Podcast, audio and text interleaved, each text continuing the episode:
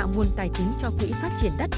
dành một tỷ lệ nhất định nguồn thu từ tiền trúng đấu giá đất, đấu thầu dự án có sử dụng đất, lợi nhuận sổ số kiến thiết trong năm của địa phương để tạo nguồn tài chính cho quỹ phát triển đất.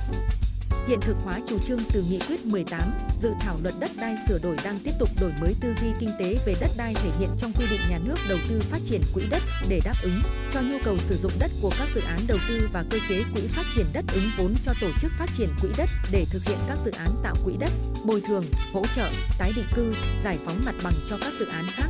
Đây là nguồn quỹ đất tiềm năng để tổ chức phát triển quỹ đất thực hiện nhiệm vụ tạo quỹ đất phục vụ đầu tư. Còn nhiều kẽ hở.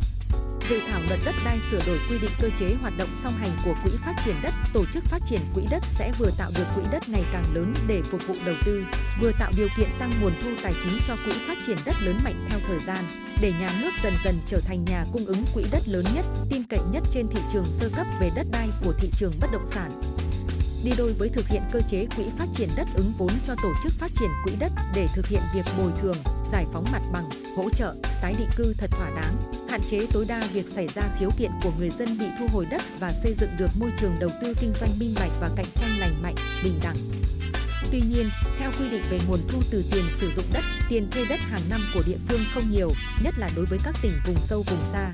Ngay cả thành phố Hồ Chí Minh, nguồn thu từ tiền sử dụng đất, tiền thuê đất năm 2021 cũng chỉ có 11.229 tỷ đồng, nếu trích 10%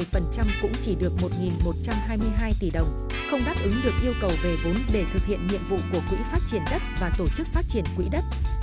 Do vậy, Hiệp hội đề nghị xem xét bổ sung thêm nguồn thu từ việc dành một tỷ lệ nhất định nguồn thu từ tiền trúng đấu giá quyền sử dụng đất, đấu thầu dự án có sử dụng đất, lợi nhuận sổ số kiến thiết trong năm của địa phương để tạo nguồn tài chính cho quỹ phát triển đất.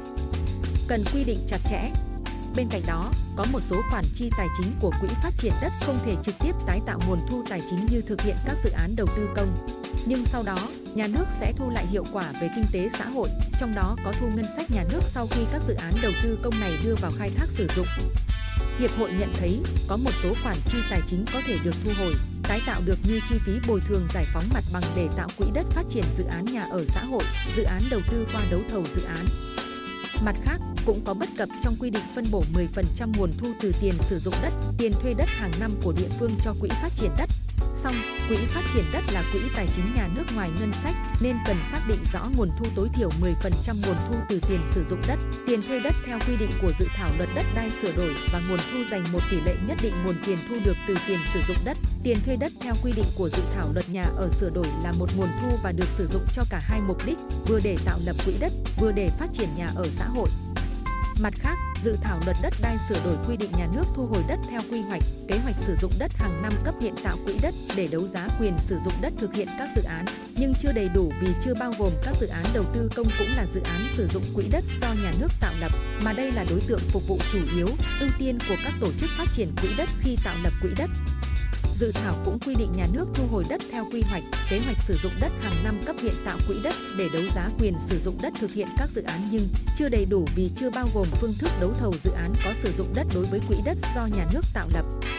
Hiệp hội nhận thấy, tổ chức phát triển quỹ đất là đơn vị sự nghiệp công hoặc doanh nghiệp cung ứng sản phẩm, dịch vụ công ích của nhà nước muốn hoạt động hiệu quả vừa phải có nguồn vốn tài chính ban đầu đủ lớn để hoạt động, vừa phải xây dựng được cơ cấu, tổ chức, chức năng nhiệm vụ và cơ chế hoạt động vừa chủ động, năng động tương tự doanh nghiệp tư nhân. Đồng thời, vừa phải có cơ chế kiểm soát chặt chẽ để phòng, chống tham nhũng, tiêu cực, nhũng nhiễu, nên cơ chế, tổ chức hoạt động của tổ chức phát triển quỹ đất cần được chính phủ quy định chi tiết.